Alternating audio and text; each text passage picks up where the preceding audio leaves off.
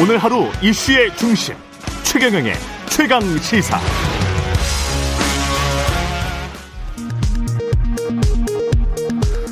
라디오 정보센터 뉴스입니다. 코로나19 확산세가 지속하면서 이번 주 1일 신규 확진자가 800명 선을 넘을 수 있다는 우려가 나오고 있습니다. 정부는 백신 접종을 본격화하는 시점에서 유행 통제가 무엇보다 중요하다고 판단에 따라서 이번 주를 특별 방역관리 주간으로 선포했습니다. 홍남기 국무총리 직무대행은 오늘 오전 코로나 백신 수급과 앞으로의 접종 계획 등을 국민들에게 상세하게 설명하는 대국민 담화를 발표합니다. 정부는 그제 화이자사와 2천만 명분의 백신을 추가 계약했다고 발표한 바 있습니다. 기획재정부와 한국거래소 등에 따르면 가상화폐 투자 광풍이 일고 있지만 공직자의 윤리나 이해충돌 방지 관련 규정이 없거나 명확하지 않은 것으로 나타났습니다. 현재 금융당국은 사회 전반의 경고음이 커지자 뒤늦게 직원의 보유 현황 파악에 나서고 있습니다. 한국문화관광연구원 분석에 따르면 지난해 코로나 여파로 국내 관광 레저 분야의 소비 지출 규모가 20% 넘게 감소한 것으로 조사됐습니다.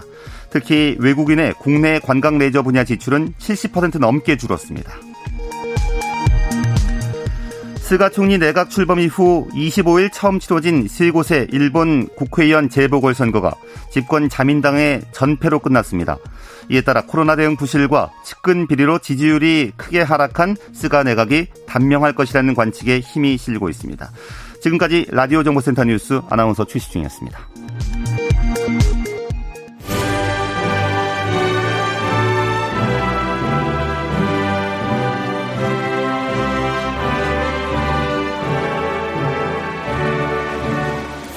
네, 전국의 가장 뜨거운 현안을 여야 의원 두 분과 이야기 나눠보는 최고의 정치. 오늘도 여야 의원 두 분 나오셨습니다. 더불어민주당 강훈식 의원님 나오셨습니다. 안녕하십니까? 네, 안녕하세요. 예, 국민의힘 성일종 의원님 나오셨습니다. 안녕하십니까? 네, 안녕하십니까? 예, 최경영의 최강시사 유튜브에 검색하시면 실시간 방송 보실 수 있고요.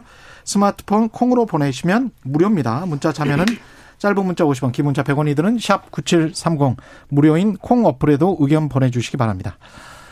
아, 백신 수급 문제 일단 한숨 돌린 것 같은, 방금 우리 이길 단장 보건복지부의 보건의료정책실장인데요. 백신 도입 TF 실무지원단 단장인데 일단 이 목소리에서도 뭔가 자신감이 있는 것 같은 그런 느낌이 들더라고요. 한숨 돌린 것 같긴 한데 어떻게 평가를 하시는지. 예. 뭐 여당부터 하시죠. 아니, 공격을 받는 사람이 답변을 해야지. 공격을 먼저 하셔야 답변을 해드리죠. 우선 전 세계적으로 여러 백신이 있지만 가장 안전성이 확보된 게 모더나와 화이자지요.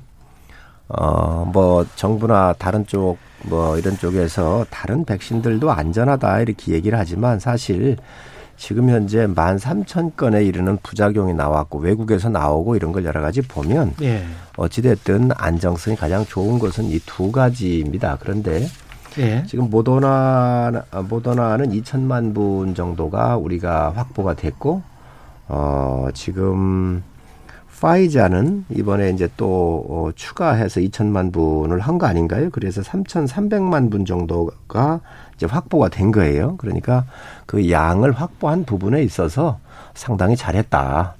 그러니까 우선 이 심리적인 문제에서 국민들한테 어찌됐든 이 양이 확보된 것은 상당히 잘한 일인데 지금 이 도입 시기와 양을 도입 시기를 얘기를 못 해요. 그리고 도입 시기가 정확하게 몇 월 이렇게 좀 나왔었을 텐데 양만 얘기를 하니까 이게 절반의 성공과 절반의 불안을 드린 거 아닌가 하는 생각을 갖고 있어요. 그래서 좀 더 우리가 치밀하게 11월에 집단 면역을 우리가 목표로 하고 있기 때문에 기존에 들어오게 돼 있는 것들이 몇 월 이렇게 들어옵니다. 이번에 또 2천만 분 확보한 것은 3분기 몇 월부터 어떤 형태로 해서 들어올 것인지에 대한 정확한 로드맵이 없기 때문에 아직까지 국민들께서 100%를 신뢰하고 또 접종 스케줄에 대해서 그리고 이 도입 양과 접종 스케줄에 대해서 정확한 판단할 수 있도록 이런 부분들은 좀 부족하지 않나 생각을 하고 있습니다. 그래도 다 잘했다 하셔서 다행입니다. 저는 정부가 잘하는 것은 늘 잘했다고 얘기합니다. 그러시진 않던데 꼭 그렇다고도 하시네. 네, 하여튼 이번엔 잘했다 해주셔서 감사하고요. 저희도 저희가 국민들이 만족할 만큼 빠르게 도입하지 못해서 오히려 송구합니다. 그리고 야당한테도 그런 지적을 많이 받았고 국민들께도 지적을 많이 받았는데요. 어쨌든 당초에 약속했던 11월 집단 면역 형성까지 한 발 가까워져서 예. 또 조기 달성도 가능한 사항이다. 이런 부분에 있어서 많이 좀 다행스럽게 생각하고요. 계약한 백신이 일정대로 공급되도록 관리에 만전을 기해야 될 것이다. 이렇게 생각이 들고 다만 이제 방금 말씀하신 것처럼 구체적인 월별 계획을 못하는 이유도 저희도 확인해봤죠. 확인해보니까. 왜 그럽니까? 그게 그것까지 밝혀주면 다른 이게 지금 사실상 백신이 무기화되어 있거든요. 그렇죠. 그리고 백신이 쟁탈전까지 벌어지거든요. 예. 한국에 이러이러한 일정으로 매달 얼마씩 나간다. 예. 그래서 총 몇 개가 어떻게 나간다고 하면 다른 쪽에서는 그러면 우리는 그러니까 이게 다른 나라와의 수급 관계에 있어서 아, 예. 전제 볼륨들을 따지는 상황까지 가버릴 수밖에 없다라는 거예요. 예. 그래서 구체적인 말은 못하지만 예를 들면 분기 안에 얼마만큼 달성해서 주겠다. 이런 정도는 할 수 있다라는 겁니다. 그리고 이제 그런 게 반대로는 이제 방금 말씀하신 것처럼 아, 우리가 좀 더 늦어지는 거 아니야? 그 몇 달 사이에서라도 이런 걱정도 있을 수 있지만 사실은 빠른데도 말을 못할 수도 있는 거거든요.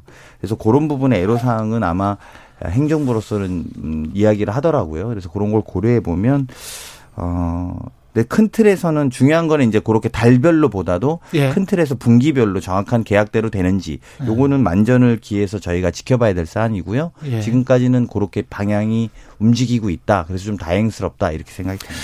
저는 강 의원님 얘기에 동의할 수가 없습니다. 왜 그러냐면 지금 이야기하는 것은 화이자나 모더나 같은 그런 회사들의 예. 논리에 정부가 굴복한 거예요.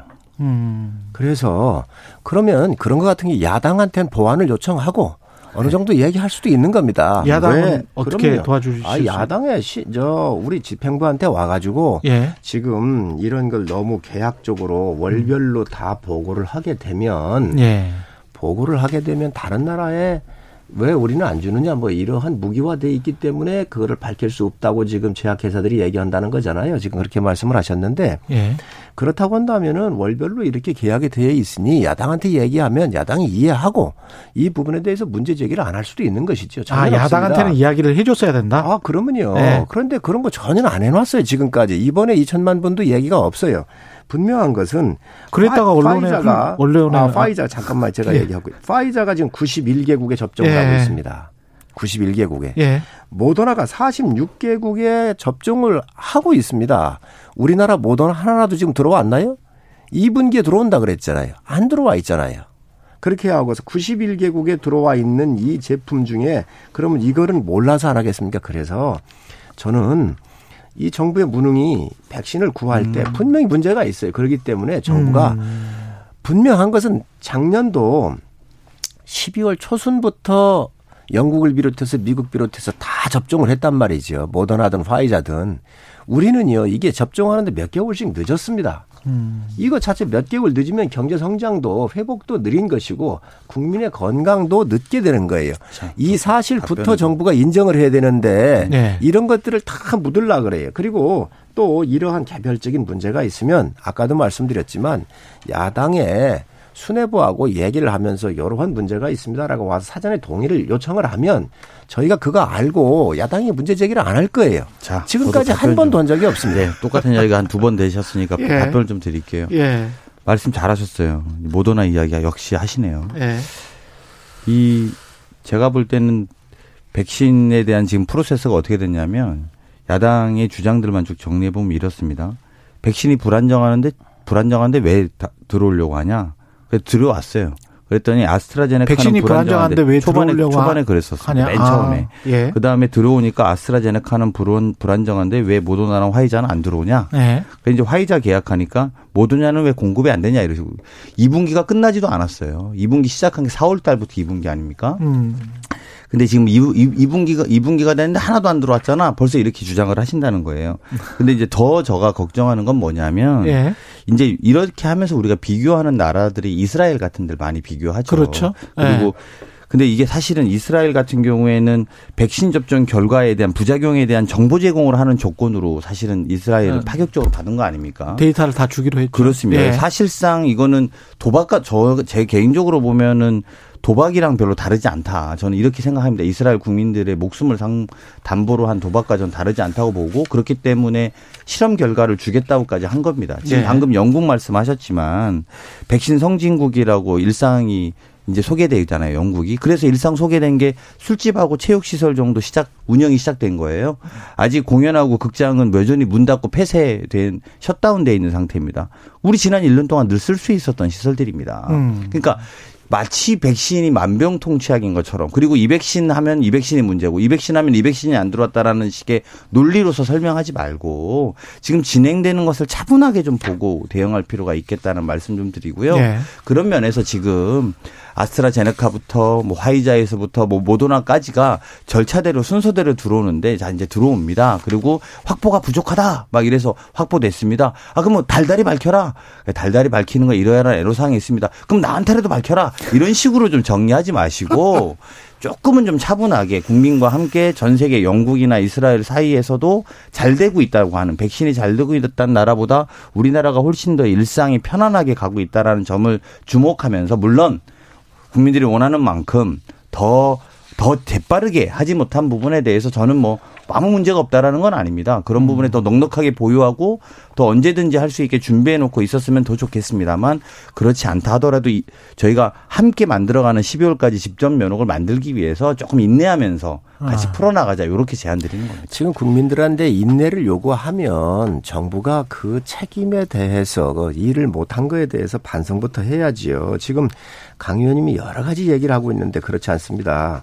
왜 그러냐면 대통령께서 모더나 CEO하고 화상통화를 했잖아요. 2분기 들어온다 그랬잖아요. 홍남기 부총리 국회 와서 뭐라고 얘기를 했어요. 2분기에 못 들어온다고 얘기했잖아요. 이게 팩트입니다. 또 김호란 기획관이 뭐라 했습니까? 김호란 지금 이 방역기획관 청와대로 갔잖아요. 예. 아니 그분이 여권에서 이 백신 같은 거 할 때 절대적인 영향력을 행사했었던 책임자였어요. 책임자가 아니라 의견을 내는 사람이었어요. 그리고 그러니까 그런 능력을 인정을 해 청와대로 간 거 아닌가요? 그런데 우리나라 화이자나 모더나 같은 경우 구입 안 한 게 참 잘했다. 너무 비싼데 못 안 한 게 잘했다라고 오히려 얘기했던 사람들이에요. 이러한 사람을 지금 컨트롤 타워로 청와대에서 임명을 했거든요. 늦은 건 늦었다고 얘기를 하고, 또 문제 있는 건 문제 있다고 얘기를 하면서 국민들한테 조금 백신이 늦으니 양해를 해 주십사라고 이해를 구해야지요. 지금 야당이 이거를 말꼬리 잡는다, 저거를 말꼬리 잡는다, 이렇게 해서는 안 된다고 생각을 해요. 분명한 것은 지금 정상적 수급 계획이 아니잖아요. 다른 나라보다 다 늦었잖아요. 4, 5개월 늦었잖아요. 그렇기 때문에 다른 나라는 지금 마스크 벗고 있는데 우리가 4, 5개월 지나도 지금 못 벗고 있잖아요. 다른 나라 경제가 지금 회복되고 있는데 우리 그렇게 못하고 있잖아요. 이거는 정부의 총체적인 부실과 무능을 보여준 건데, 이런 부분들에 대해서 저는 사과부터 하고 앞으로 더 잘하겠습니다, 이렇게 얘기가 나오는 것이 정상이라고 생각을 해요. 아니 잠깐만, 제가 이제 팩트는 확인을 해야 되니까, 다른 나라 다 마스크 벗고 있는데 이 말씀은, 그건 제가 정정하겠습니다. 예, 이스라엘이라든지 영국이 벗기 시작을 했죠. 뭐 모든 나라가 벗은 건 아니고, 제가 아까 뭐 이스라엘, 영국 빠른 나라들이 지금 벗기 시작했어요.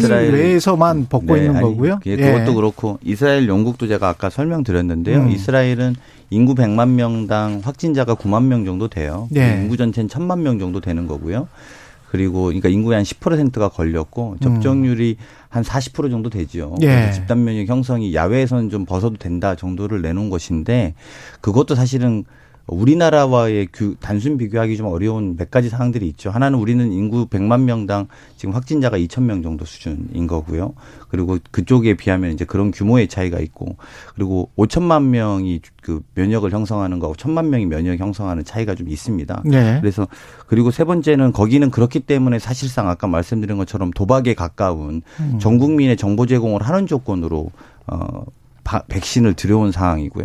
영국도 이야기하셨습니다만, 거기가 지금 일상이 시작됐다는 게 술집과 체육시설이 운영이 시작됐다는 거고, 극장하고 공연장은 아예 문을 닫아놨습니다. 극단적인 폐쇄로 지난 1년을 보내온 것이죠. 그래서 우리는 이미 지난 1년 동안 이것들을 다 사용할 수 있었다는 점들을 고려해보면, 제가 볼 때 그런 단순 비교도 적절하지 않다, 이렇게 봅니다. 예. 저는 이 코로나 전국을 보면서 옛날에 여당이 했던 말을 한번 복기해드리고 싶어요. 국가 리더십과 위기관리 능력이 지금처럼 허물어진 적이 없다. 이 말은 언제 한 거냐면 메르스 사태 때 난 이야기예요. 네. 그리고 네. 정부가 슈퍼전파자라고 공격을 했거든요. 그 당시는 우리가 이러한 감염병을 별로 경험해 본 적이 없었어요. 또 이렇게 대형으로 큰 적이 없었고 이번 같은 경우는 전 세계적으로 퍼졌고 굉장히 큰 사건이잖아요. 사실 메르스를 겪으면서 전국의 국립병원 비롯해서 전국에 있는 이 의료원들 이런 쪽에다가 그 음압병상을 비롯해서 시설들을 굉장히 확충을 했고 일본이 1000명당 3개의 베드를 갖고 있어요. 우리가 2.8개를 갖고 음압병상 말씀하시는 거예요? 병상 수가 1000명당 13개를 가지고 있어요. 예. 저희가 1000명당 12개를 갖고 있거든요. 예. 미국이 3개를 갖고 있어요. 예. 일본이 비교적 굉장히 높은 의료시설을 잘 정비하는 것이죠. 메르스 때 우리가 잘해서. 그렇습니다. 그 경험을 겪으면서. 그런 말씀이시고. 예. 메르스 때 잘한 건 아니지만 예. 그 후유증을 겪으면서 우리가 어떻게 감염병에 대해서 대응을 할 것인지에 대한 매뉴얼을 확보를 했고 예. 시설을 확보해 놓은 것이죠. 그래서 이번 같은 경우는 뭐 비교가 안 될 정도로 큰 사건이긴 한데 이에 대해서 대응하는 정부의 백신을 예. 구입해야 되고 게임 체인저라고 하는 것은 다 알고 있었거든요. 예. 그래서 이거에 대해서 정부가 제대로 대응을 못한 거에 대해서는 이유 불문하고 국민들한테 저는 사과를 해야 한다고 생각을 해요. 알겠습니다. 예, 백신 이야기는 여기까지 하고요. 그 감사원이 TBS 감사 절차를 착수를 했는데 이게 결국은 뭐 경쟁 프로여서 말하는 게 조금 그렇습니다만은 김호준의 뉴스공장을 타겟으로 한 것 아닌가 뭐 이런 이야기를 하고 있는데 어떻게 보십니까? 예. 일단 뭐 감사원은 TBS 회계감사와 직무감사를 할 수 있는 예. 권한이 있습니다. 그렇죠. 예. 법적 권한은 있죠. 법적 권한이 있고 예. 그 권한에 따라서 하는 것에 대해서는 뭐 누가 뭐 문제 제기하기는 쉽지 않을 것 같고요. 예. 다만 이제 감사원의 감사와 감찰이 특정 언론인을 퇴출시키기 위한 게 목적이라면 그거는 언론 자유 침해에 해당되는 거기 때문에 예. 신중을 기해야 된다. 저는 이렇게 생각합니다. 예. 아니 떳떳함은 받으십시오. 국민 세금 쓰고 있지 않습니까? 예. 그다음에 세 번째 목적이 교통과 관련된 정보를 제공하게 되어 있는 게 분명하게 그 목적으로 명시되어 있잖아요.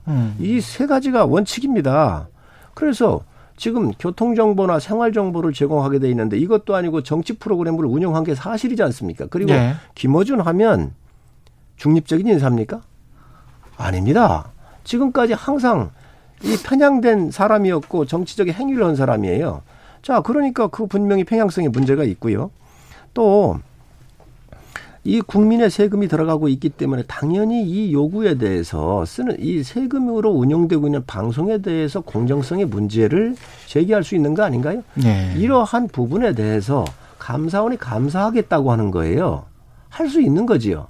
그러면 받으면 되는 겁니다. 떳떳하면 단순합니다. 왜 안 받습니까? 저는 받아라. 그게 오히려 본인의 그 지금까지 해온 것도 해명할 기회도 될 수 있을 건데 왜 이 감사원의 감사라니까 아 이거 언론 탄압이다 얘기를 하는데 아니 이 정부에서 임명한 감사원장 아닙니까? 아니 제가 감사가 안 된다고 하진 않아요. 아니 그러니까 잠깐만요. 그러니까 송 의원님 말씀에는 맞는데 두 분 다 말씀 맞는데 정치 편향성 문제하고 공정성 문제를 감사원이 감사할 수는 없고요. 없는 거잖아요. 그건 법적으로는 네. 그거는 어떻게 감사원이 정치 편향성이나 공정성을 감사원이 감사할 수는 없어요. 그거는 감사는 받는데 그거는 아무런 권한이 없어요. 감사원이 아니, 정치 편향성과 공정성에 관한 거는 아니고 실질 감사 뭐 예산이랄지 그렇죠. 행정이랄지 그런 것에 관련된 것은 감사원이 감사하는 건 당연하죠. 네. 자. 예. 지금 국민의 세금으로 쓰여진 겁니다. 그런데 예. 이 세금이 적정하게 써여져 있는지 예. 그렇잖아요. 또 이 해당 출연료에 대해서 적정한지 아닌지 많은지 이런 부분들 다른 방송하고 비교할 수도 있고요. 또 저는 여러 가지 측면에서 판단해 볼 수 있다고 생각을 해요. 방송심의위원회 제재도 많이 받았거든요. 예. 자, 그런데 그 제재를 받았으면 이거 시정해야 되는 거 아닌가요? 왜? 세금으로 운영되고 있기 때문에 그러면 그런 부분들에 대해서 저는 감사원이 전 들여다볼 수 있다고 생각을 합니다. 저는 되게 이제 위험하다고. 왜 위험하지? 아, 위험한데. 이게 위험한 말씀이시죠. 예. KBS도 그래요. 그렇게 따지면. 이러면 그리고 서울신문도 그럴 거예요. 언론 자유는 없어요. 그러니까 예. 저는 그런 말씀이 되게 위험하다고 보는 것은 제가 말씀드린 것처럼 감사원의 권한에 있는 것을 활용하는 것은 필요하고 또 그런 것들은 집행돼야 되지만 예. 이게 특정 언론인들을 퇴출시키기 위한 목적이나 그 사람의 생각을 검증하기 위한 목적으로 한다고 하면 언론 자유침해에 될 수밖에 없다라고 제가 아까 말씀드렸잖아요. 그래서 저는 이 과정에서의 문제점을 밝히기 위한 감사원의 권한 당연히 존중돼야 되지만 특정한 사람을 놓고 타겟으로 놓고 하는 것도 되게 위험한 발상이라고 봅니다. 그리고 실제로 그럼 우리 지금 여기에서 KBS도 국민 세금으로 운영하거든요. 연합뉴스 세금이 지원 갑니다. 그리고 서울신문은 1대 주주가 기재부입니다. 그런 논리로 따지면 전 언론사를 대상으로 해볼 수도 있을 거예요. 그래서 그리고 방송통신위원회 경고 이야기 말씀하셨는데 그런 기준으로 따지면 실제 전 언론사가 해당됩니다. 그래서 저는 그런 식의 관점은 굉장히 위험하다고 생각이 들고요. 오히려 좀 차분하게 보실 필요가 있어요.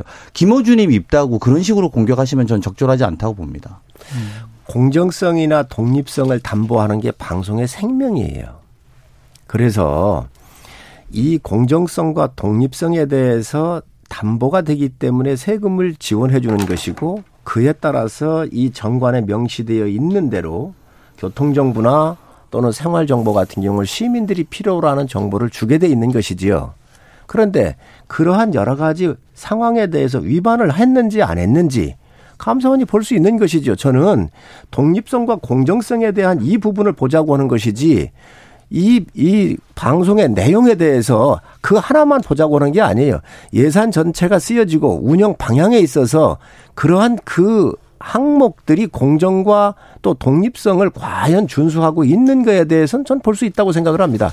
방송의 하나하나의 내용이 아니라 또 편향성 하나하나 얘기하는 게 아니라 방향성과 예산에 쓰여지는 그 준칙에 있어서 과연 공정한가 이거 볼 수 있는 것이죠. 왜 못 봅니까? 그리고 이런 부분들에 대해서 문제가 없다고 한다면 저는 자진해서 오히려 받겠다라고 얘기하는 게 맞아요. 그런데 감사원 감사 이 얘기를 하니까 정치적 탄압이라고 얘기를 하거든요. 또 야당이 이걸 얘기를 하니까 야당이 언론 탄압을 한다고요. 세상에 아니 소수 야당이 언론을 탄압한 역사를 보셨습니까? 집권 여당이 하는 것이지. 그래서 이 김어준 씨 같은 경우도 분명한 것은 여권에 가까운 분 아닙니까? 그리고 이번에 선거할 때도 그렇잖아요. 일합시다 그랬습니다. 일이 뭡니까? 아라비아 숫자 1을 했어요. 그렇게 할 수 있는가요? 저는 굉장히 문제가 편향돼 있다고 생각을 해요. 조국 사태 났었을 때도 그렇습니다. 아니 거기에 매점 사람 데려다가 마음대로 그 인터뷰했지 않나요? 조국 따님 데려다가 인터뷰했지 않았나요? 저는 이런 여러 가지 사태를 보면서 과연 국민의 세금을 쓰면서 어떠한 근거와 기준하에서 그리고 이런 것들이 팩트가 아니라는 것도 다 밝혀졌는데 그렇다고 한다면 저는 공정성과 독립성이라고는 이 방향이나 또 이런 방향 하에서 국민이 세금을 쓰라고 인정을 해줬기 때문에 세금이 제대로 쓰고 있는지 공정한지 이 방향이 맞는지에 대해서는 전 볼 수 있다고 봅니다. 공정성을 너무 많이 말씀하셔서 전 공정을 누가 판단할 수 없다고 봅니다. 그리고 말씀하신 것처럼 감사원의 감사로 투명하지 못한 거가 있다거나 아니면 또 공개해야 될 건데 공개하지 못하고 있는 것들이 있다라면 밝혀내고 또 그런 과정에 부적절한 집행이 있으면 그것들을 알려내는 것은 감사원이 당연히 해야 됩니다만 그 공정성 판단을 그럼 감사원이 한다는 겁니까? 그리고 그 공정성 판단을 야당이 하나요?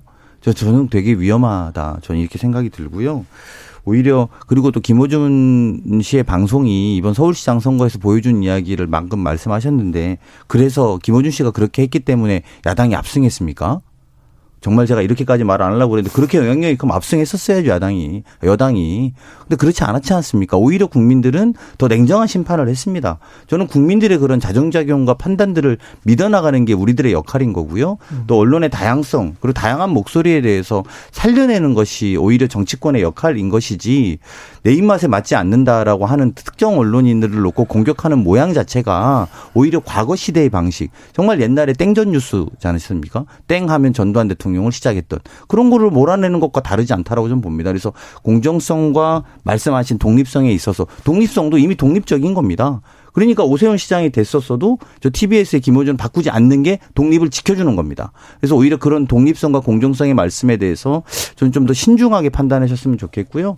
오히려 좀 더 나가서 말씀을 좀 드린다면 앞으로 이런 일이 계속 있을 텐데요. 저는 정치권이 해야 되는 역할은 그런 다양한 목소리를 보호해서 오히려 청취자들 또는 유권자들이 다양한 판단의 가능성을 해야 되는데 김호준 방송만 그렇다는 게 저는 오히려 더 생각해봐야 될 지점 아닌가. 보수 언론들은 굉장히 많거든요. 같은 목소리를 내고 있거든요. 그게 공정하기 때문에 그런 것이 아니라 집단적인 문화가 형성되어 있는 곳과 그렇지 않은 목소리다. 저는 이렇게 봐야 된다고 봅니다. 윤미향 사태가 났었을 때에 김어준 방송에서 이용수 할머니가 쓴 글이 아니라고 그랬어요. 이용수 할머니 기자회견했잖아요. 네. 두 번째 박원순 피해자가 얘기를 하니까 민주당 찢지 말라는 메시지다라고 방송 진행자인 김어준 씨가 얘기를 했어요. 네. 저는 방송은 공기입니다. 모든 사람이 듣는 겁니다. 물론 성향에 따라서 약간씩 조금 경도가 있을 수는 있다고 생각을 하지만 네. 도가 지나치면 문제가 있는 것이지요. 지금 강 의원님께서 이런 방송이 나와도 이번에 서울시장, 부산시장 찍었지 않냐 얘기를 하는데 그거하고는 별개의 문제시지요. 얼마나 국민들께서 분노가 끌어올랐으면 이런 방송도 뛰어넘을 정도의 의사결정을 했겠나. 어? 이런 부분을 한번 보셔야 되고 네. 지금 여당도 야당 시절이었던 15년도에 그 당의 공식적 논평도 있었어요. 야당 조직이 편파방송 같은 경우를 하고 있으니까 법적 검토한다고 얘기를 했거든요. 저는 여야의 문제가 아니라고 생각을 합니다. 옛날에 이 방송 같은 경우는 지금 방송 우리 KBS도 마찬가지인데 그 방심위위원 같은 경우 이렇게 할 때 예. 이사할 때 예. 하여튼 이걸 KBS 이사요? 예, KBS 아마 이사도 포함됐을 거예요. 예. 그래서 MBC도 마찬가지였을 거고 그래서 당시에 박홍근 의원을 비롯해 가지고 언론법을 내놨었거든요. 그래서 여야에서 추천하지 말고 정말 뽑자? 그렇습니다. 예. 중립지대에서 뽑는 그 법안을 내놨었는데 집권 여당이 그 당시 저희도 실수했어요. 그때 저희가 먼저 그것을 야당이 내는 걸 받지 않은 거 잘못한 거죠. 잘못 반성하시면 되죠. 자, 그런데 야당이 여당 되니까 그 법 너희가 내놨으니 통과시키자니까 여당이 안 통과시켰거든요. 왜 안 하냐? 응? 우리가 여야를 뛰어넘어서 뭐 여야를 뛰어넘자고 그때 이런 부분들을 앞으로 야가 여가 되고 여가 야 될 거 아닙니까? 그렇기 예. 때문에 이런 부분들을 우리가 공정하게 가야 된다. 이제는 정돈할 때가 됐는데 예. 여기에 이제 김어준 사태가 또 나온 거잖아요. 그렇기 때문에 저는 이 방송을 통해서 김어준 이 방송 같은 경우도 정말 공정하게 운영을 해야 되고요. 예. 국민의 눈이 무섭다는 걸 알아야 돼요. 그건 맞죠. 예. 지금 뭐 조그만 이유 가지고 이게 무슨 감사의 대상이 아니고 이런 문제가 오죽했으면 감사원이 감사하겠다 그러겠어요. 그렇기 때문에 이런 부분에 대해서 저는 반성하기를 바랍니다. 예.